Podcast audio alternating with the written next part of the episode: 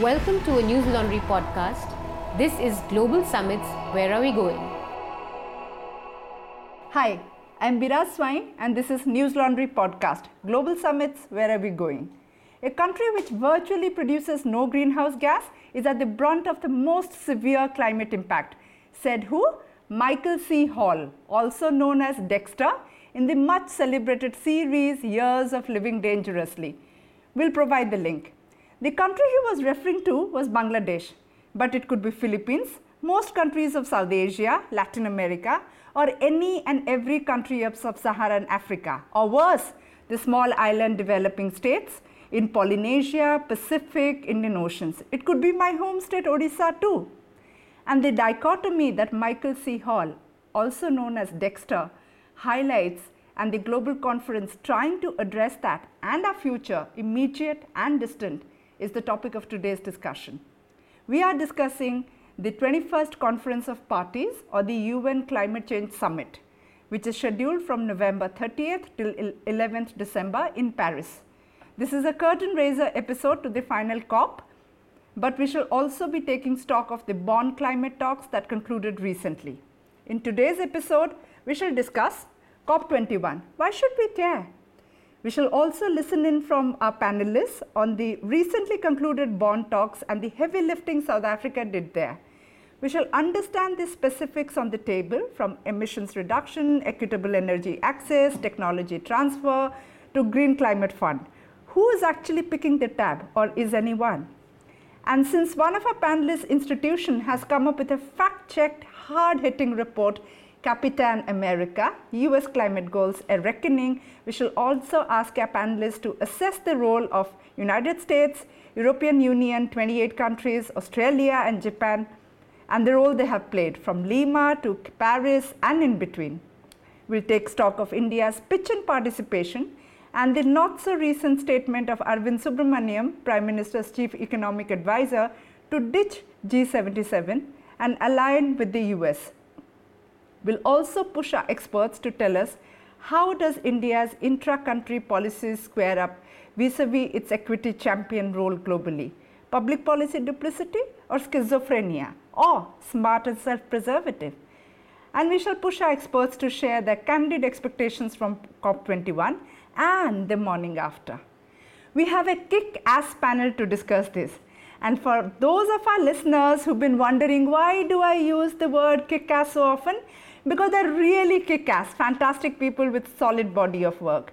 When we started Global Summit series, we promised you we won't have pretentious punditry or all male panels, i.e. manels, and that's not counting me. And we have kept both the promises sixth episode down the road every single fortnight. Better still, we haven't repeated a single panelist yet, though that is happenstance only and not great always. Last episode on social protection, for example, we opened with Sanjay Reddy of New School New York. He's the original author of Global Social Fund proposal. And the idea, if the world ever achieves it, that will be his legacy contribution to the 7 billion people on the planet and more. Hence, kick-ass panel it is. Since our Global Summit's topics are so technical, we try to keep it colloquial by using kick-ass or fantastic. But anyone of our listeners has any other suggestive words, please write in. I'll take them on.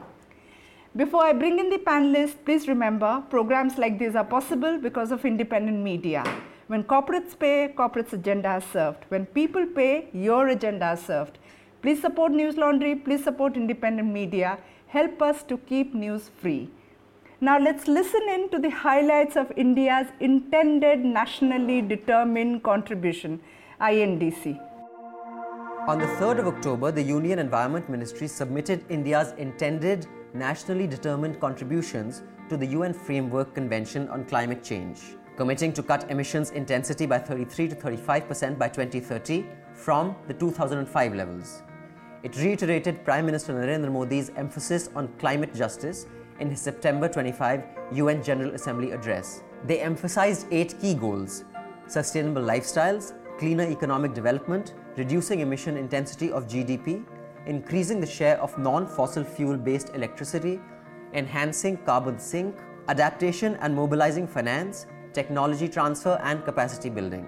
India has committed to 40% of non fossil fuel energy to be adopted by 2030. It has also set the target of generating 3 billion tons of CO2 equivalent of carbon sinks in the form of forests. The INDCs point to tripling of India's electricity demand by 2030, for which thermal energy is unavoidable. However, Mr. Javadekar pointed out that even for thermal power, emission norms have been made more stringent. India cited its lower per capita emissions, underlining less responsibility to act compared to other top emitters such as US, China, and EU. We have with us today D. Raghunandan, Director, Center for Science, Technology and Development, and member of Delhi Science Forum, a ProPublica left leaning initiative. Welcome to the show, Raghu. Thank you. Vijeta Rattani, Senior Researcher at the Center for Science and Environment, looking at climate negotiations. She was at the Bonn climate talks and will be in Paris too. Welcome to the show, Vijeta. Thank you, Viraj. Joining us from Kenya, Nairobi via phone, Ben Phillips, the Policy and Campaigns Director of ActionAid International, a leading pro-Justista NGO. Welcome to the show, Ben. Thank you for having me. And last but not the least, Nitin Sethi of Business Standard, who is a prolific writer on climate. He has been tracking the COPs and his dispatches from Bonn were tweeted not just by India's permanent mission at the United Nations, but many southern climate justice campaigns too. However, he's stuck in traffic, he's on his way, so we hope to have him sooner than later. Raghu, why should we care? Some would say COPs have been going on from 1992 to 2015. There seemed to be an excuse to junket at taxpayers' expenses, especially after the cop out at Copenhagen. Seriously, why should we care? Uh, two reasons. Uh, one is that Copenhagen was first set as supposedly the deadline for all countries to arrive at an international agreement. And we all know that didn't happen. Uh, and in fact, Copenhagen led to another five years of tortuous negotiations but there's a new deadline. Uh, and it looks as if in Paris there is going to be an agreement uh, of some kind. How good, how bad, I'm sure we'll talk about. But there is going to be some agreement. Uh, all indications are it's not going to be as good as what uh, we would have hoped for. But the reason we should care is that if this agreement is either not reached or if the agreement is a below par agreement in terms of how much emissions are reduced, then we are in for serious trouble. In the sense that uh, the world has fixed a maximum goal of allowing of not allowing temperature to rise more than 2 degrees celsius some would argue that even that is too much. Very high, that it's too much, that we are already seeing the consequences of a global temperature rise when temperatures have risen one point something. Uh, we are seeing more extreme weather events, we are seeing greater amount of heat waves. These are only going to get worse. And the longer we delay reaching an agreement, or the weaker the agreement we get, the world is going to suffer the developing countries are going to suffer the most, and the poor in developing countries are going to suffer even more than anybody else. That's why we should care. Vijeta? Yeah, I just want to elaborate on uh, what Raghu just mentioned because he mentioned very pertinent points. That we have a temperature goal which is 2 degrees centigrade, beyond which IPCC says that catastrophic and irreversible events will happen. And IPCC is? Is the Intergovernmental Panel on Climate Change. Right. And it is the body which produces so called authentic literature and most reliable uh, literature on climate change and its impact. And as Raghu also mentioned, that uh, the poor and the developing countries, the emerging economies, they are the most who are most affected and worstly affected by climate change impacts, not the rich. So it is in our interest to get a very ambitious deal at Paris. And that is why it is important. And Paris is important, that is why. And equally more important is to have not just a deal, but an ambitious and equitable deal. Ben, your thoughts, since you are British, Northern, but lived in, with Southern solidarity throughout your life, and now you work from one of the countries located in the hungriest part of the world, Kenya, which is part of Horn East and Central Africa.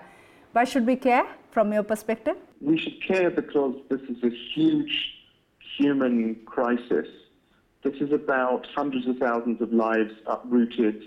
This is about people already living on the edge, pushed over the edge. This is about farms that become unfarmable, lands that become uninhabitable for human beings, not about polar bears and pandas.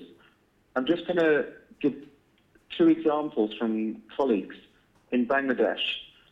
A girl called Shabana and a girl called Amina. They're both 13 years old and they're both living in lands in Bangladesh that are extremely precarious because of climate change.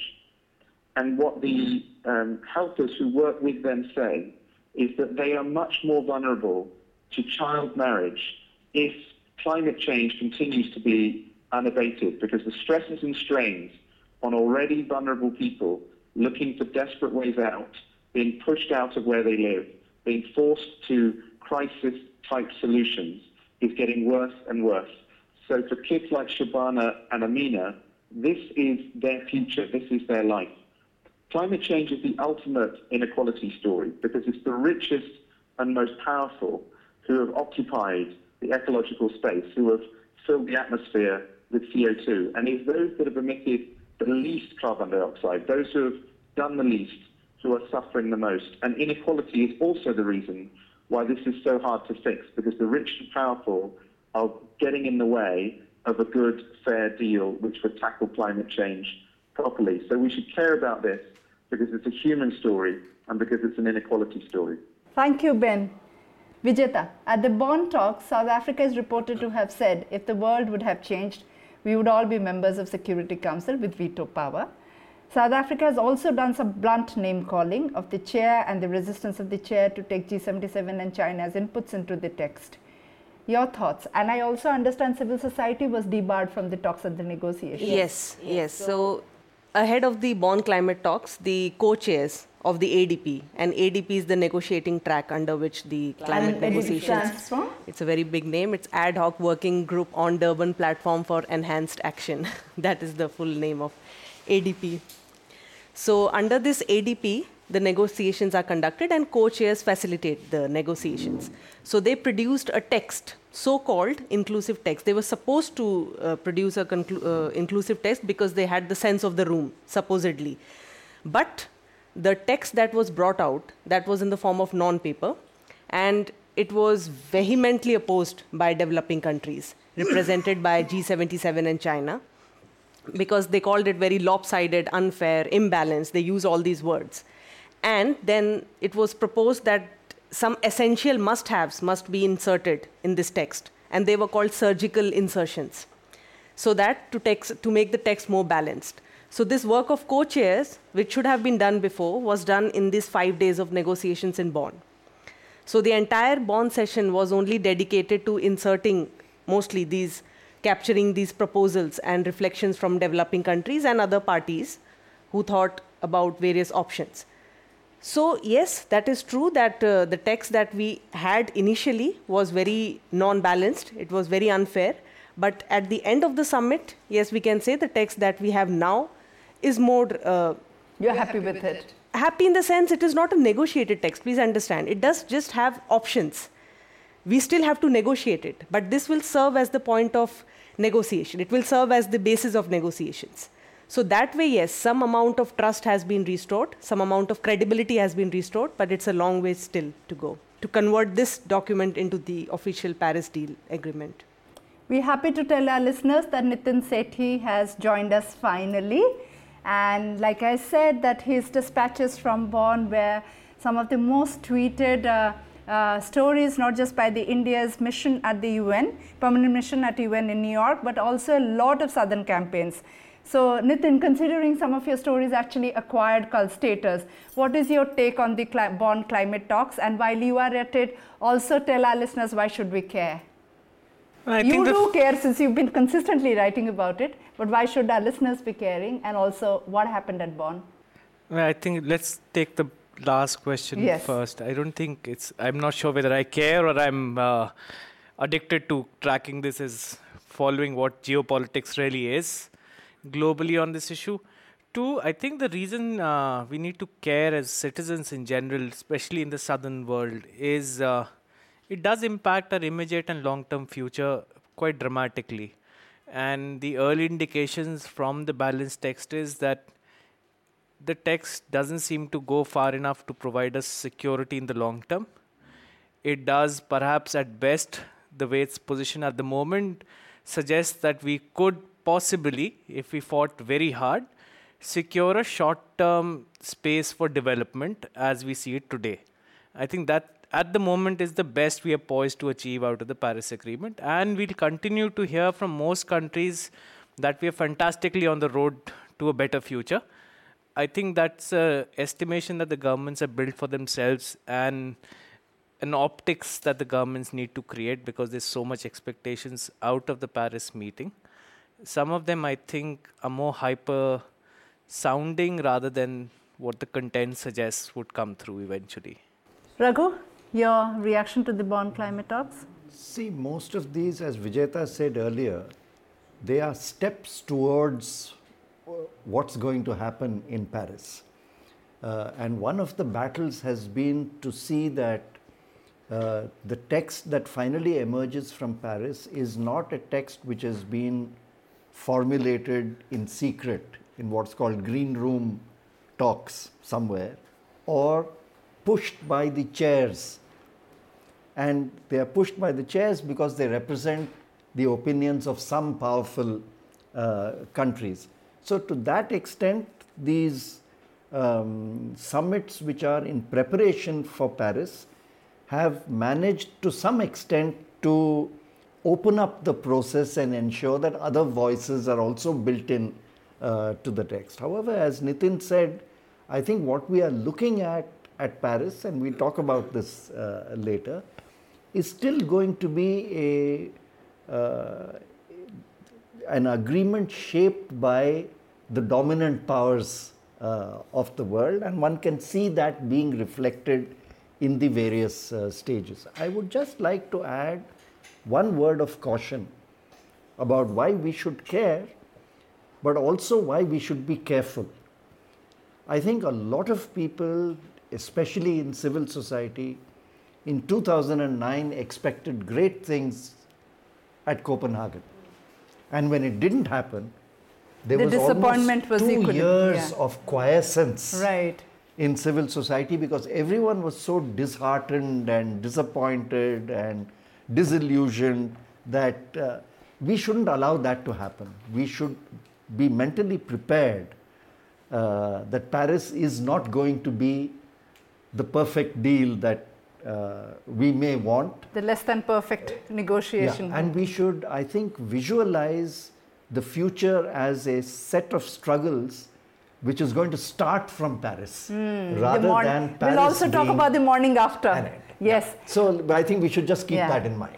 Ben, you've spent enough of your time in the trenches, dungeons of international negotiations, and I know you've always been very critical about A, how some of these processes are rigged, and B, how plurilateral sometimes also becomes huge victim of backroom negotiations, green room communications, and, and, and caucuses that is completely away from any kind of public scrutiny.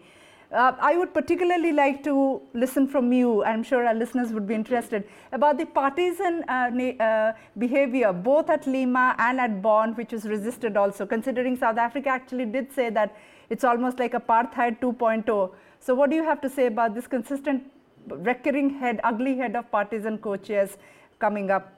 I think the thing to remember is that these are these are not gentle intellectual debates where all parties fairly and reasonably seek to find the most intelligent ways forward. These are tough power struggles.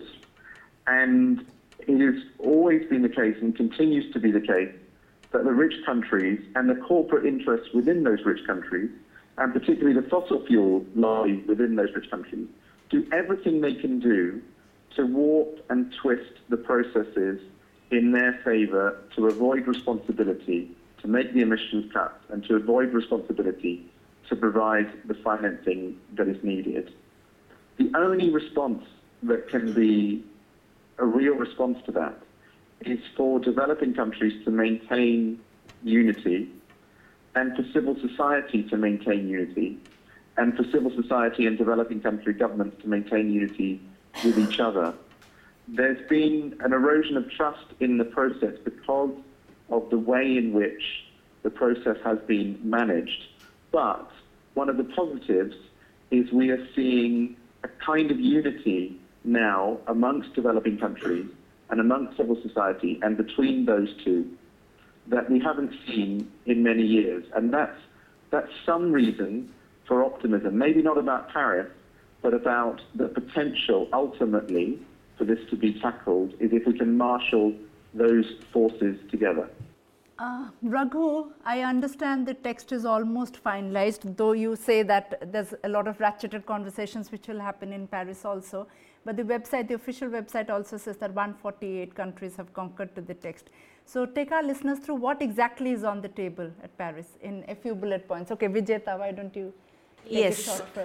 So as you are saying that it's a finalized text, no, it's not. Yeah. As I said, it is. Uh, it's it's an unedited draft version, as the paper says, so and it has countries. The claim of 148. That is the synthesis report okay. that came out, which has compiled and assessed the aggregate effect of the INDCs. Mm-hmm. That was also the mandate of the Lima summit to have this synthesis report. Mm-hmm. These two things are different. When you're talking about the Bonn text, it's still an, unnegotiated text. It's a work in progress, and we have to start basically from scratch because we haven't negotiated on issues, on points, on articles. So under every heading, there are a lot of options. So it's basically compiled text. So, and as I said, it's a long way to go till this is transformed into this. And, and what exactly is on the table, if you can tell telegraphically in three bullet points? If you say what's on table, we have the synthesis report, hmm. Which talks, which talks about the aggregate effect of INDCs, mm. which tells us that uh, the INDCs do not add up to 2 degrees centigrade, which is the temperature goal. In fact, it says it adds up to 2.8. We at CSE have done some number crunching which says it's more than 3 degree. So we are not on the way. So, so this, this, is the emission cuts and all the collateral the INDCs, activities yes. which yeah. will be undertaken. So INDCs are the voluntary climate action plans. Right. They are called intended nationally determined contributions in the climate parlance language. So that's the legal word. But more simply, it's the national climate action plans. These are voluntary pledges. These are not enforced. So the synthesis report has compiled it and it, and it has said that it will lead us to almost 3 degree. We say it is more than 3 degree. So we are not on the path. So this makes even more urgency for a strong and ambitious climate deal at Paris. Mm-hmm. But as all indications show, I don't think we are on the right track. Mm-hmm. Now, if I can supplement uh, what Vijeta just said, the text as it stands now, like Vijeta rightly said, is, lays down all the options. And what has been done now at Bonn is to ensure that all the different options are on the table rather than a select few uh, options. But then we have to go through that tortuous process of negotiating these different options, and we don't know what's going to be the outcome. The only thing we know is these voluntary pledges that the different countries have made. Again, what we don't know, however, is if we know that these are inadequate, what is proposed to be done about it. This is something which we don't know, uh, and when we discuss the Paris summit in a little more detail, I think then we can see uh, what problems that poses.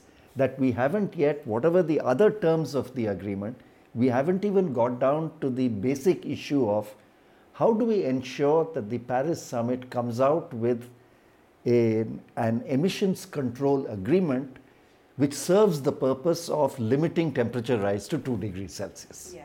Mm. And can I also add yes. that it has to be equitable also? Mm. Nitin, what do you think is the big elephant in the room in, Par- on, in Paris? I think the three or four that come to my mind right on top.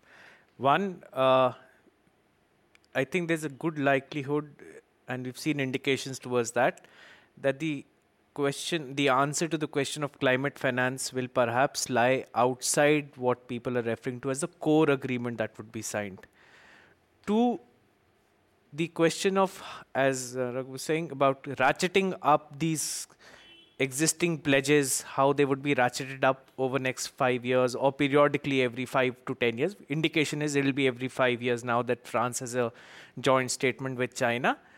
The ratcheting up will not be of the nature where it's a top-down process where countries or a certain set of experts dictate that how much each country should do. There perhaps be as uh, this phrase used by the co-chairs, there'll be a stock take on the basis of which countries would be left to, as perhaps what the US suggests, there'll be sunshine on the numbers and people will think better of what to do.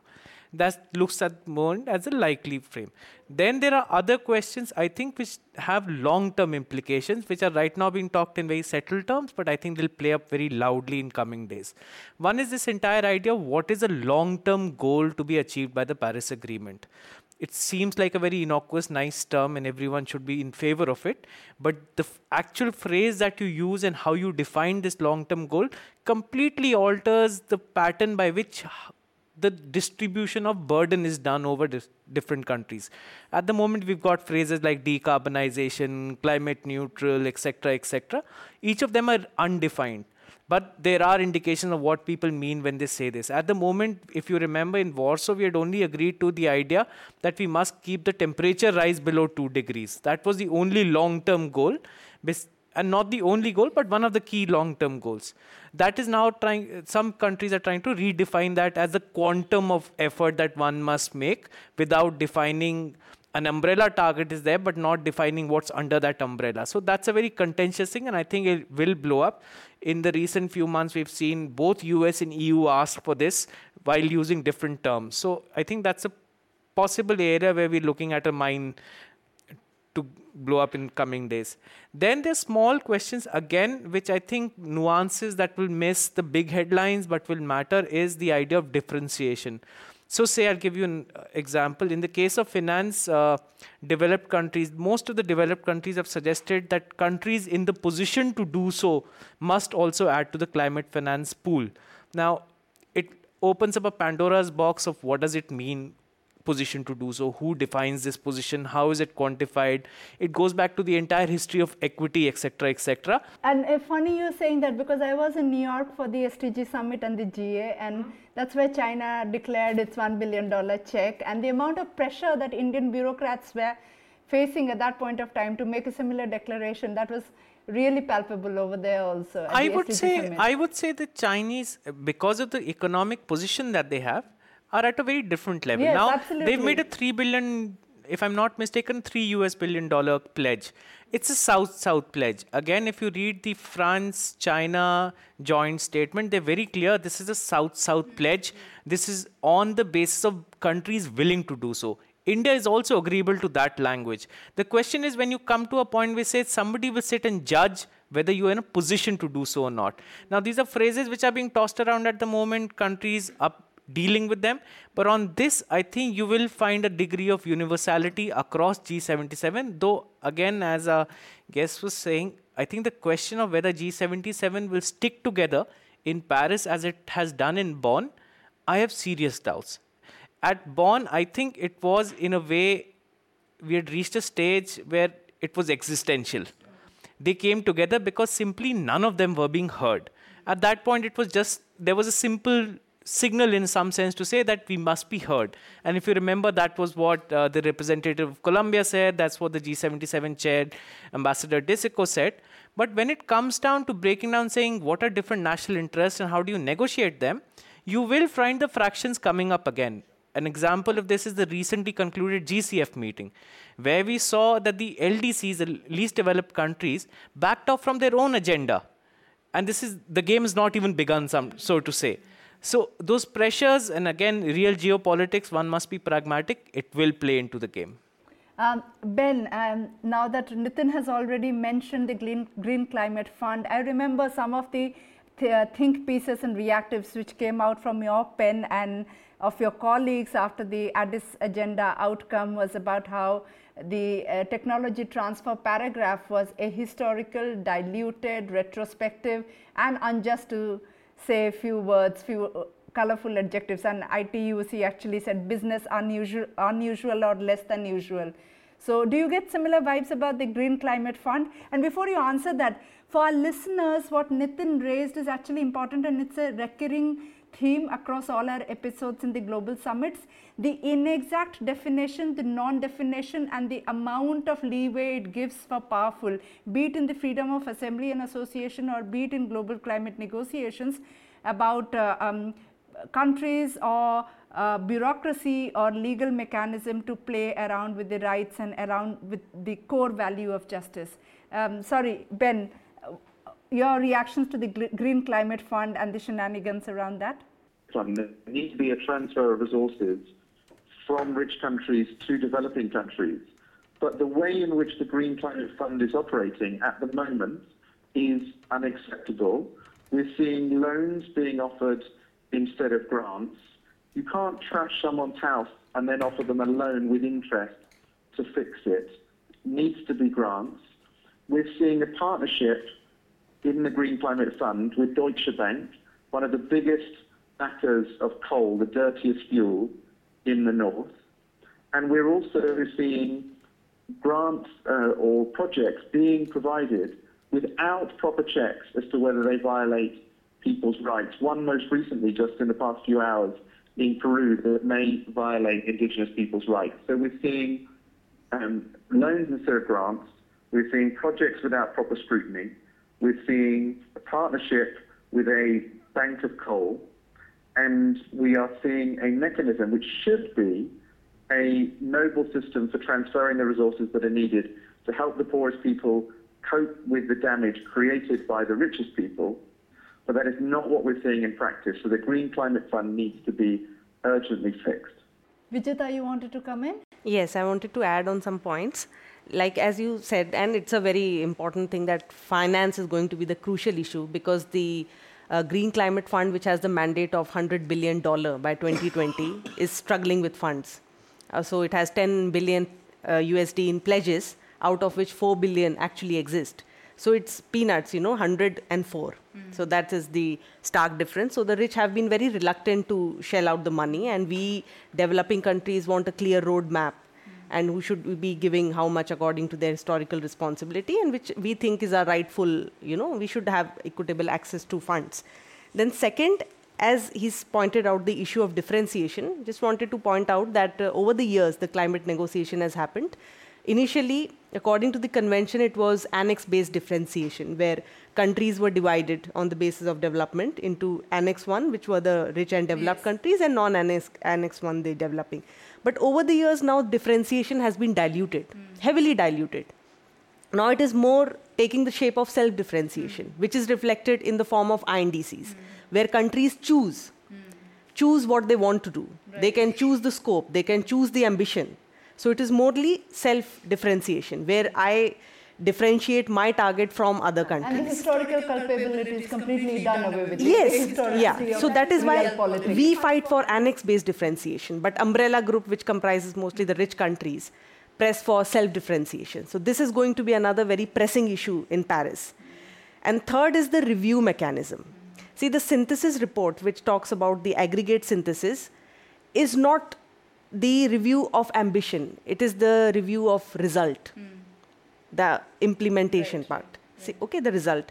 But we need an ex ante review, like which was a proposal floated by the African group, that it should be on ambition as per the historical responsibility of who should be emitting how much. Right. It's not that you can just, yes. yes, the stock versus flows, as you rightly pointed out. So, but we don't have that in place. So the aggregate just talks about the aggregate effect of it. It doesn't talk about who should be doing that. So I think this is what we also should press for in the sense of an ex ante or a review that can assess the ambition about the countries. That should form the basis of the Paris Agreement also, along with the other issues. Now, let's talk about something that you've been part of 0.5% of the global population, 17.5% of the global emissions, and 44 times per capita emission compared to India. We are talking a book called Capitan America, USS Climate Goals, a mm. reckoning, a must read. We are providing the link along with the podcast also. And Vijeta, it's uh, authored by Vijeta's colleagues Sunita Narain and Chandrabhushan, and Vijeta was the lead researcher for that. So, tell us about your immediate reaction, considering you've actually crunched the numbers and US's action, reluctance, whatever it is, Yes. or inaction, or grandstanding, in and inaction. How do you see US, European Union, 28 countries, Japan, and Australia, the big force role till now, and how do you see US's um, INDC also? I believe you've also reacted to that. Your organizations reacted to that. Yeah, so so the reaction has been very good in the sense of I think this is the first report done by a southern country to assess the US Yes. because all throughout it happens that they come and tell us that you should be doing this, China should be doing this, Bangladesh will be doing this, but it's the first time that uh, an uh, southern country has come out with this. And for our listeners, this is again a recurring theme. In the first episode on financing for development, we talked about tax inspectors without border, how the rich OECD countries have the God ordained right, the divine right to tell the rest of the world what to do about tax evasion and illicit financial flows, while they refuse to plug the gaps. Yes, Vijeta. Yes, so, this name, Going it's not Captain. divine right. Yes, it's not Captain America, as some people misread it. It is Capitan America, which And means that means, yes. a useless captain. so, yes, this is the meaning of this term. So there are so many of them, Nitin, we can list within our country, no? For which Capitan would be a fantastic term, no? Sorry, let's go back to No, let her complete, and I think then we'll join in. So, the important question is why we took on the US. That is the most like prime prime question about. So, we took the US because the US has been the climate denier. Okay, so even in the formation of the UNFCCC, it was active, but it was more pushy in terms of like uh, pushing targets for developing countries and all. Then, as you all must be knowing, it pulled out of Kyoto Protocol. Kyoto Protocol was weak because it did not have US in it. The target initially proposed was 20% reduction for all Annex 1, that means the rich countries, but it boiled down to just 5%. And the US again, even then, opted out of it. So, and then in Bali Action Plan, we have this AWGLCA, which had the US in You it. give the okay, again, it's a technical, it means. it means ad hoc working group on long term cooperative action. So the US got into the picture for the long term cooperative action. Now, the US in Cancun agreement, which was a pledge, it was the agreement taken in Cancun summit in 2010. The US talked about and it pledged 30% emission cut by 2025 below 2005 levels. And now, when it has come out with its INDC, it talks about just 26 to 28 percent reduction by 2025 against 2005 levels. 2005 is the peaking year when the em- emissions peaked. So the contribution is even less than what it had proposed earlier in Cancun. That is first important point. The second is that okay, the second important point is that its INDC is not ambitious by any term. Hmm. So there's all this, you know, the big galleries, and, and you're talking about the ambitious climate action plan of US and the INDC and the clean power plan, if you have heard. Hmm. That is nothing. That's just 32% reduction by 2025. So we have taken on the US masking because the US has masked its emissions by forestry, by fuel efficiency, not by uh, less consumption. So in this report, we have used sector by sector, dissected it, seen what the US has done. Thus, we have come out with very interesting results that 86% of the US people use cars. Public transportation is going down. We have crunched very significant and interesting numbers like the money that the US use on cosmetics is equal to the money India uses on its food. Hmm. So it is the equivalent, you can see. So we have come out with very interesting numbers like that. And the most important is that US will not reduce its emissions very significantly in future also. What it will do, it will switch to gas. And gas is again a fossil fuel, though it's a clean fuel, but it is a fossil fuel nevertheless, because gas is cheaper in US. So it is not doing much, it will not do much, and the fact is that its consumption will go on increasing. As George Bush Sr. very uh, talked about in the UNFCCC, that American lifestyle is non negotiable. So, that is the American standpoint even now. Overconsumption is also another divide. It is there. 40% food is wasted in US. That's what our report says. And our report is not based on the data of Indian organizations or that. We have used EIA, we have used EPA, we have used WRI. We, have used all their resources. World resources. Resources Institute, Environmental Protection, Protection. And EIAs. It's the ad- it's again the uh, administration authority of that which uh, uses And the food that. wastage thing is really important. It's at the heart of justice for our listeners because one seventh of the, the the numbers vary. The Food and Agriculture Organization says 795 million people, which is about one fourteenth of the global population, goes to bed hungry. Whereas various estimates, including Ben's previous avatar in the IF campaign, said one billion people go to bed hungry. And while one seventh of the global population goes to bed hungry, 33% of the global food from farm to fork gets wasted. So that's at the heart of ine- ine- inequality. inequality. also. Just one point that from 1850 to 2011, US has emitted 411 billion tons of carbon dioxide, meaning 21% of total carbon emissions has been done by US alone from the dawn of industrial revolution till 2011. Okay, till the embassy starts calling your research as propaganda, sheer propaganda. What do you think of the rest of the three, uh, of the big four, EU, 28, Japan, and Australia? Yeah, um, Raghu. Just before I come to the others, a Ah. couple of words about the US. Oh, uh, you'll also join in the party of bashing.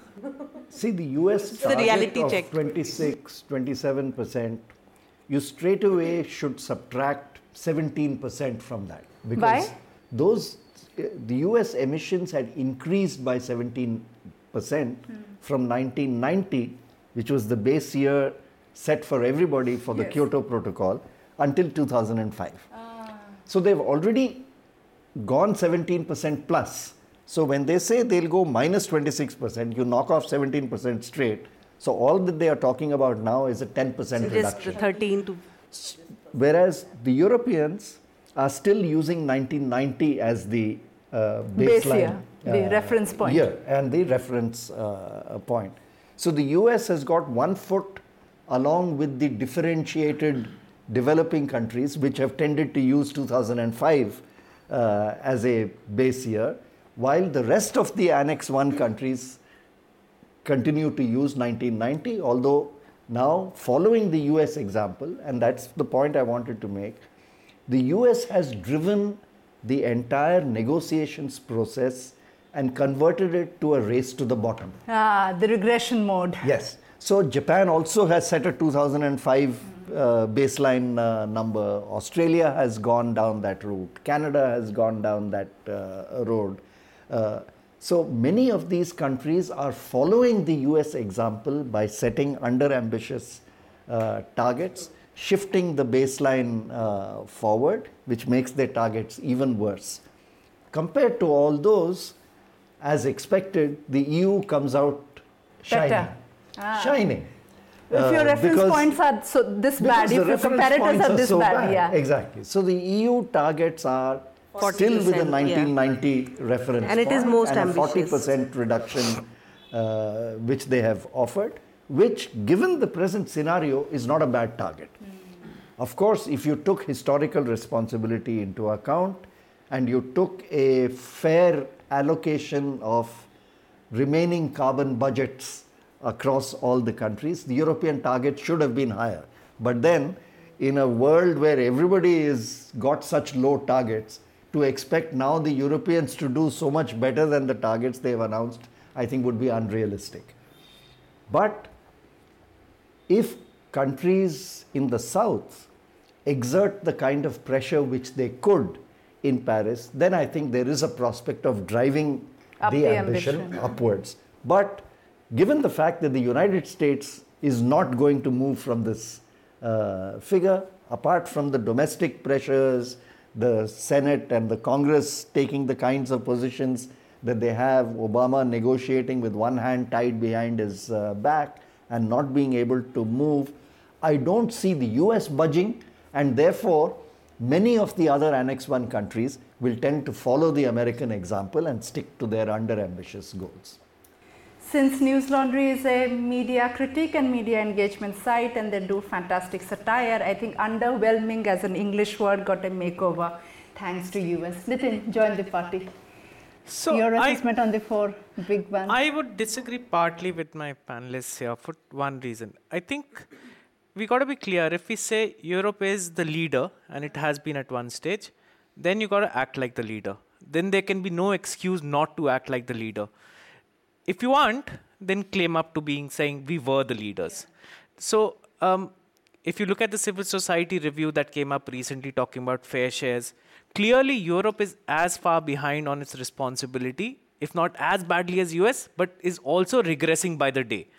Now, in that phase, I don't think one should say, oh, well, you know, Europe's got a more internationalist position. It does want to be leaders, but it's restrained by.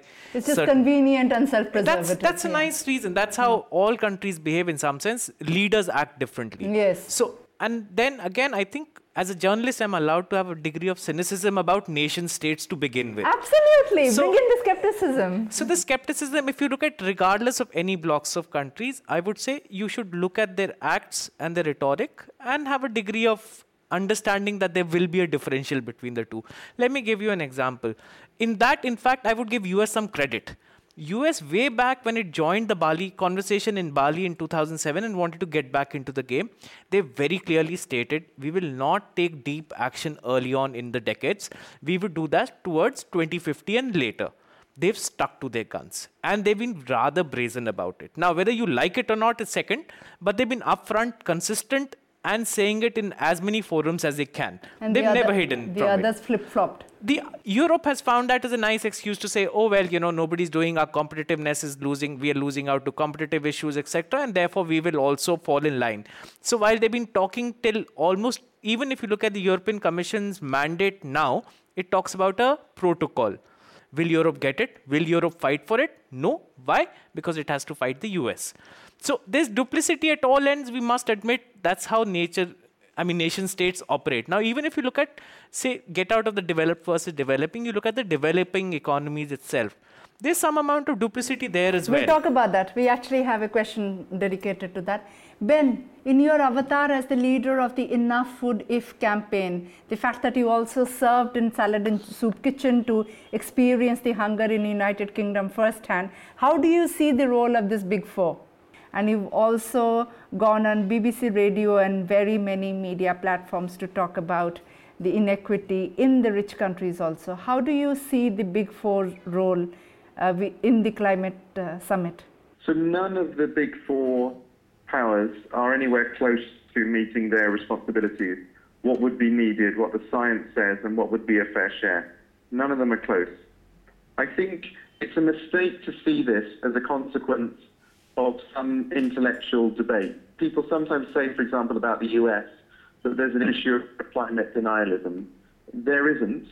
Um, overwhelmingly, people in the US recognize that uh, climate change is causing damage and man is responsible for that damage. The reason, when you look at those politicians and you think, oh, why are they being so stupid? Why don't they understand climate change? Look at their and you'll find that they're not being stupid, they're being extremely clever. Likewise, when you look at these so-called skeptical think tankers that are paid for by oil tankers, this is a, a, a plan.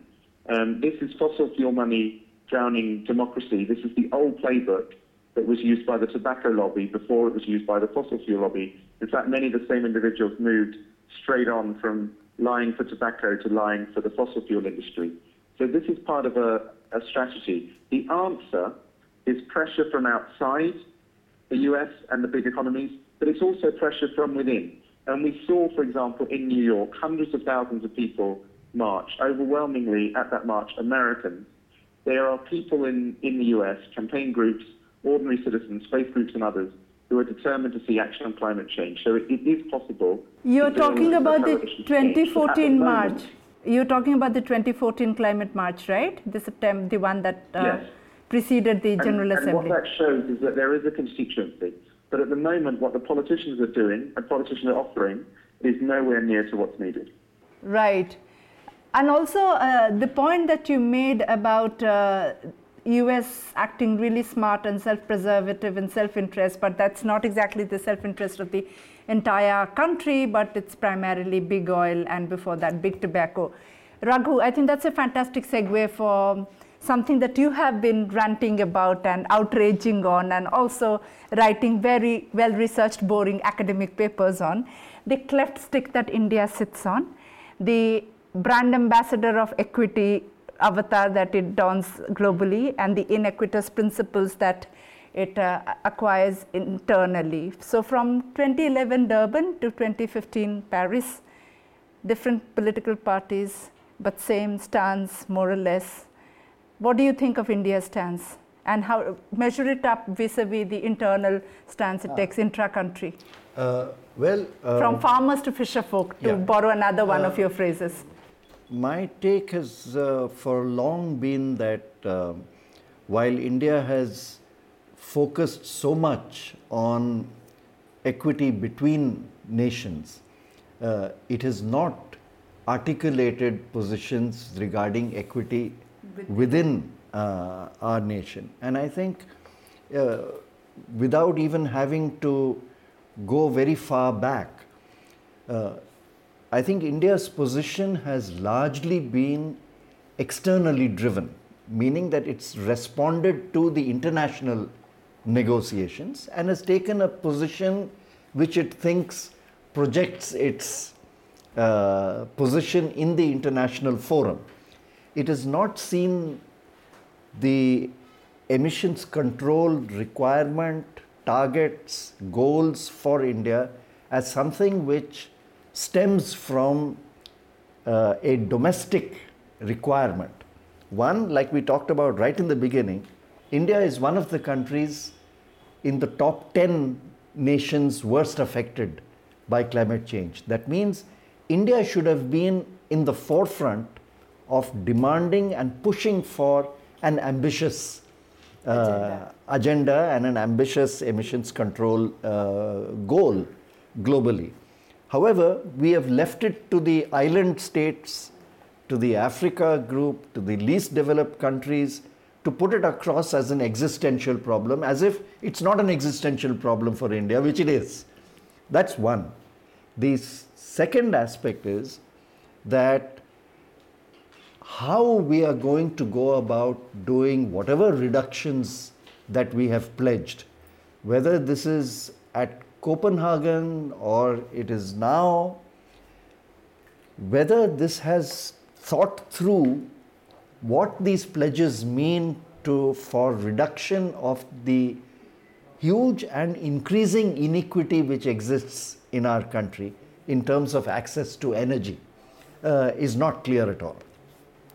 Even if you look at the INDCs that India has uh, articulated, which has tried to put forward a set of domestic uh, goals and policy statements, except bar the odd lip service here or there, it really doesn't address the heart of this issue of inequitable ener- access to energy inside this country, whether it is to electricity, whether it is in transportation, uh, or whatever.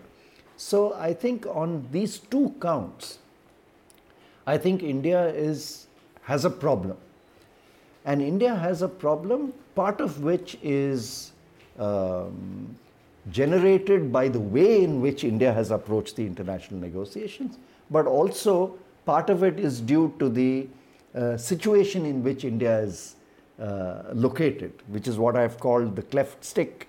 India is a poor developing country, Country. with extremely poor developmental indicators across the board. Seabed level nutrition. But at the same time, India has projected itself, and India is in that sense a victim of its own hype, has projected itself as this great power in the world with this fantastic rate of economic uh, growth, and therefore the whole world expects India. Uh, to step up and take on ambitious targets and do this, that, and uh, the other. So a victim And of its own will- PR also. And India will find it very difficult to step back from that uh, hype. Can I? Nitin, yes.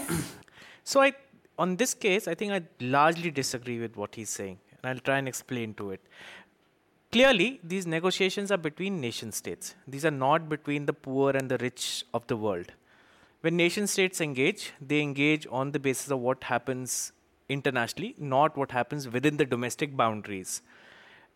No country, without exception, has detailed their energy plans in the INDC. The INDC is only supposed to give a headline number that is committed internationally. What happens within that number is really our decision as a domestic decision to be taken by the citizens of the country.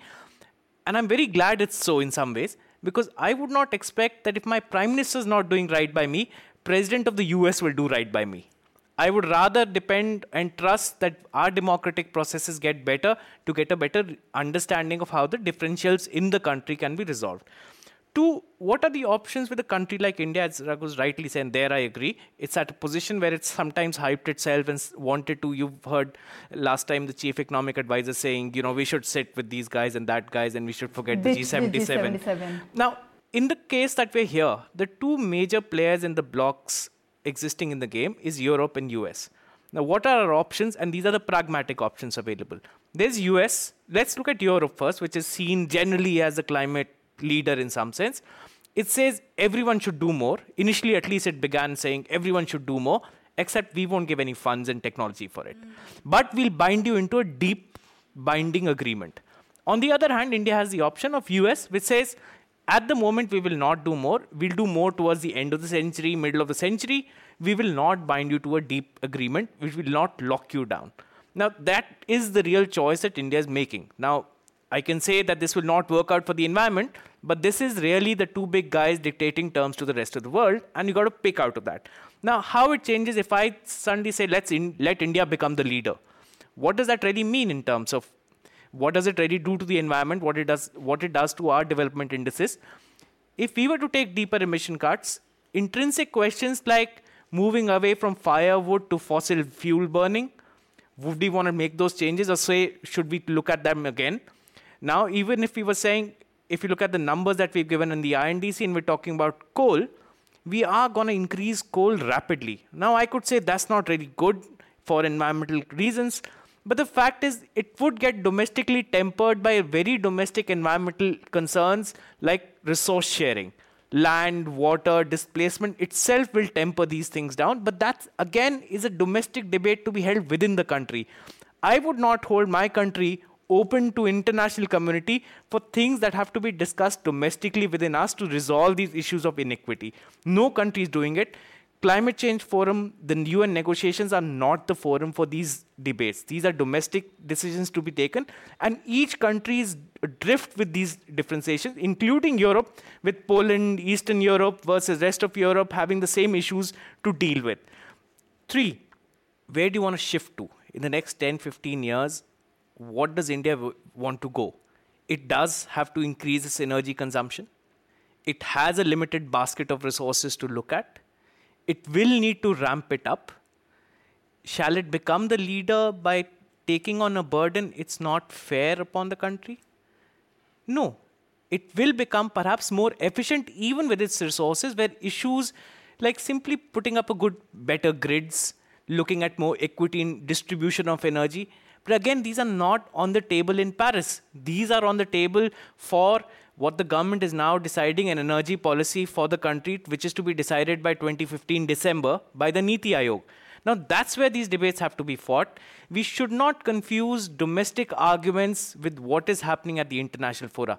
Completely two different games. We must realize, as much as we'd want that the poor of the world fight the rich of the world to get better share, climate change negotiations are between nation states. But Nitin, aren't we living in a world with sunshine or at least transparency is increasing in a globally connected world? So the dichotomy. I think that's all hype. I don't think that's really true.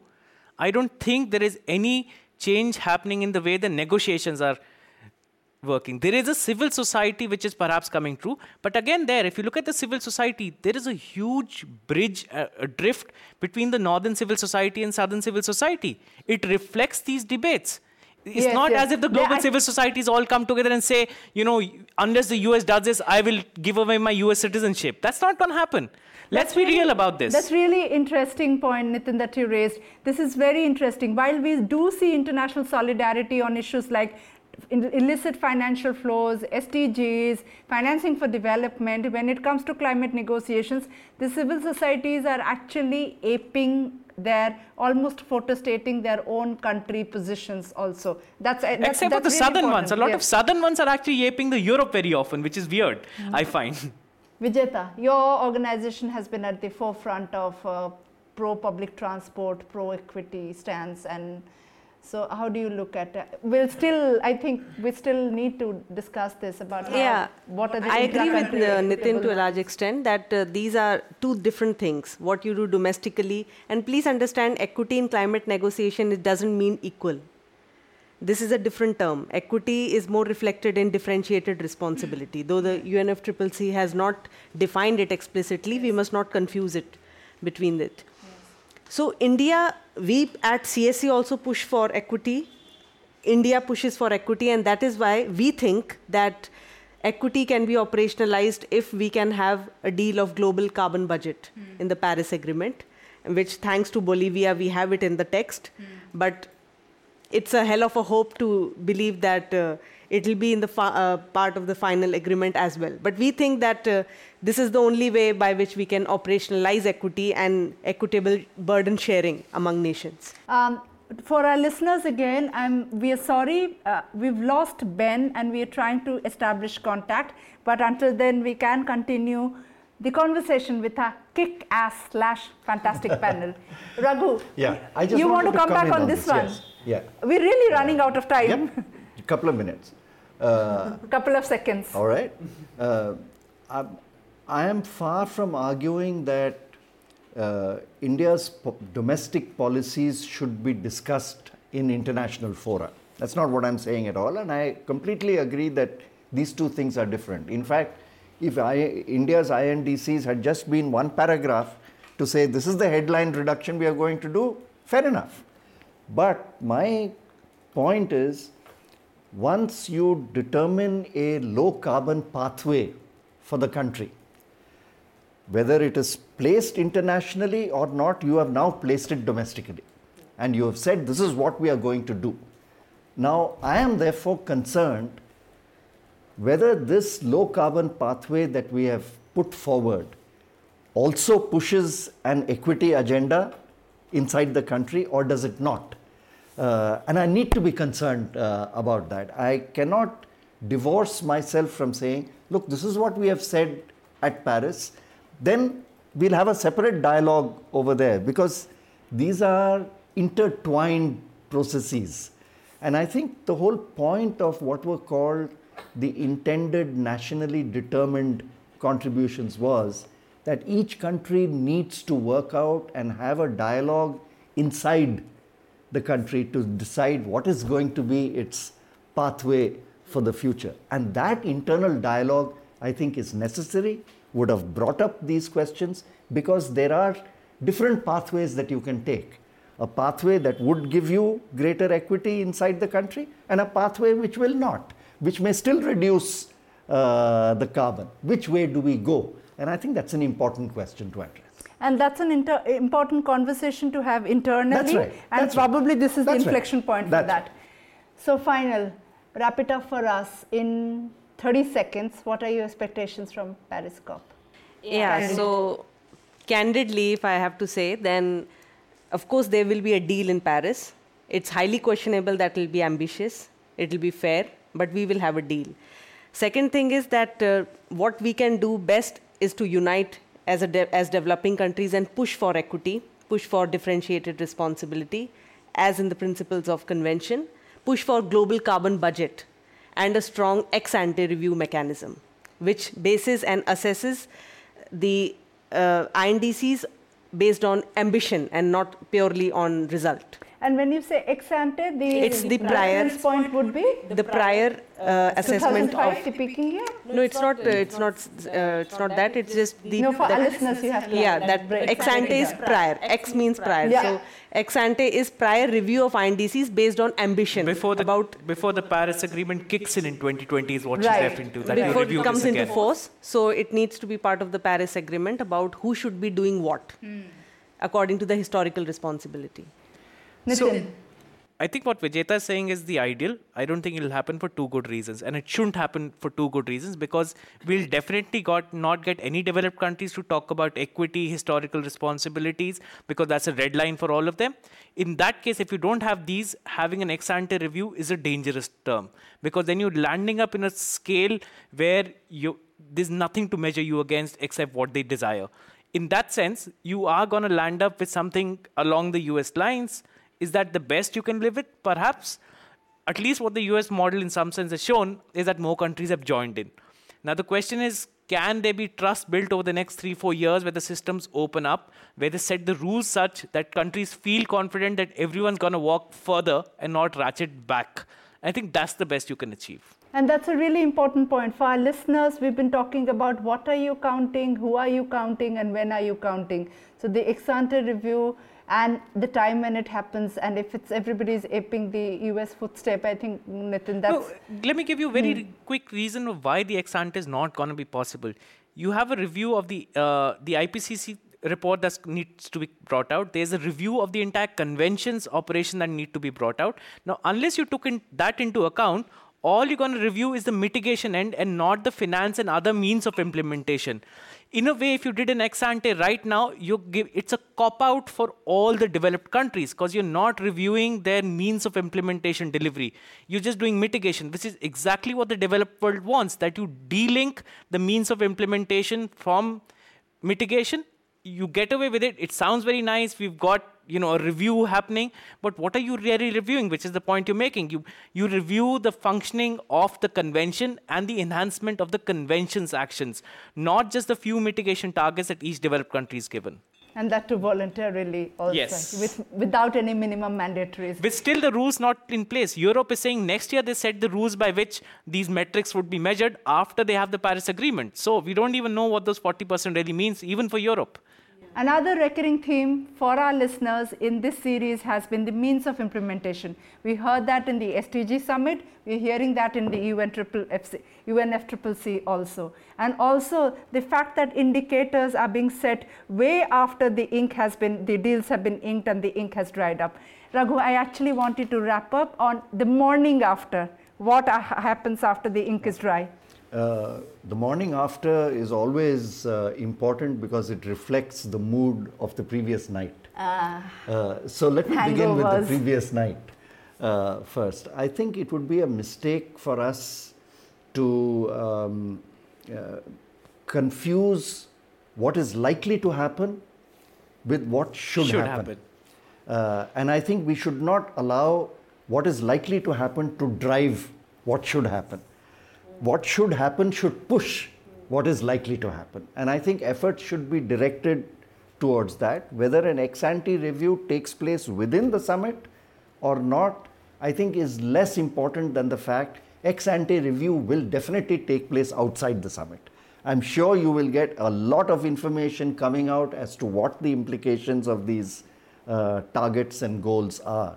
One of the things that could be pushed for on the floor of the summit is if you've got a target, it's what the Brazilians had proposed a couple of summits back. Could we have a concentric circles. circles kind of argument where if all these things are going to mean 3 degrees Celsius, can we go back, have another round of discussions, and come back with revised targets which will oh, bring us closer backwards, yeah, to, to uh, 2 degrees Celsius? If people That's the planetary push, boundaries donut yeah, argument so also. If we push for something, there's greater chances of it likely to happen. If we sit back and say this is not likely to happen, then nothing is going to happen. now I'll come to the yeah. So now I'll come to the morning after. The morning after is going to be really tough. Uh, it's going to be really tough because we know we are not going to reach anywhere near what we want, whether it's on mitigation, it's on adaptation, it's on finance, or anything like that. And we are going to be racing uphill to avoid sliding back uh, into the precipice. And we, all of us, ought to be readying ourselves for the battles that we know are going to come after the summit. For our listeners, again, this is dangerously and inspiringly close to Thomas Sankara, the African hero who also said, let's not be bound by our current realities and let's actually chart how the world should be and then make it happen We also kept hearing that in the SDG summit about ambition versus pragmatism. Kate Raworth has written a fantastic paper on planetary boundaries and the donut principle. We'll be also providing a link for that. Since Nitin, whose dispatches acquired a cult status, joined late, he has to now wrap it up for us. And this is has to be the wrap up. Okay, so I would wrap up with a very odd tone the duplicity of the civil society itself. The fact that we've completely forgotten inequity sets in the moment the period between 2015 and 2020 is not talked of. The fact that we'll have a hiatus of action between now and 2020 from developed countries automatically sets us on a path of inequity. And we've seen almost a dead silence from global civil society talking about this phase. Unless you ramp up actions on this part, you are clearly pushing the burden onto developing countries in the post 2020 period. The fact that even we forgot sitting here, all five of us sitting here, completely forgot that's cru- crucial. If you don't have a base which is equitous, you clearly cannot have a post facto argument, regardless of whether you do an ex ante, post facto review, etc., etc.